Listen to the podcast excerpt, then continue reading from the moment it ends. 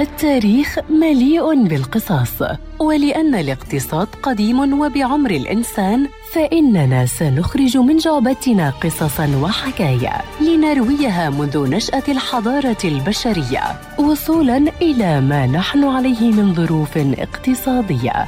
في بودكاست تاريخ الاقتصاد مع المدون الاقتصادي مجد النوري عبر إذاعة أجيال ومنصاتها المختلفة.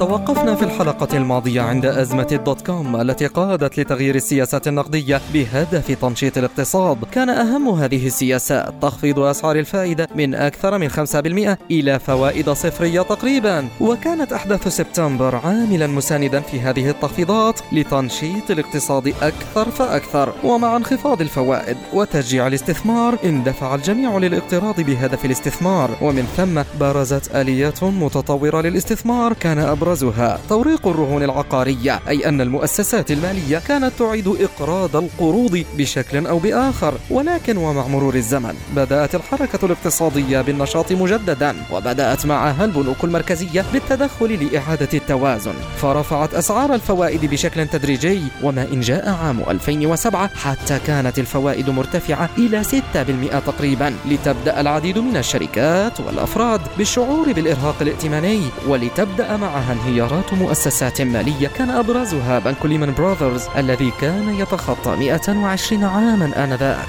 ثم لتنتشر هذه الأزمة كقطع الدومينو ولتتسبب هذه الخسائر بانهيارات أسواق المال التي تخطت خسائرها خمسة تريليونات دولار. وانخفض معها النمو الاقتصادي العالمي لمستويات حرجة. ولتتسبب هذه الأزمة بتغيير خارطة الاقتصاد والتسبب بأزمات سنذكرها في الحلقات القادمة.